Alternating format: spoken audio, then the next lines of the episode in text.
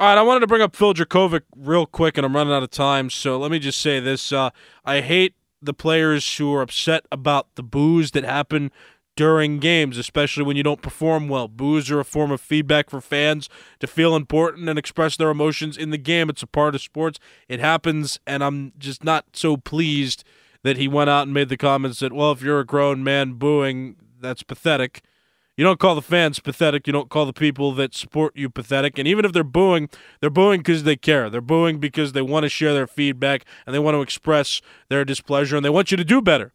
So use that as inspiration to do better. Don't blame the fans outright for booing. I think that that's not that's not great, especially with the way he performed on Saturday. It wasn't a great performance.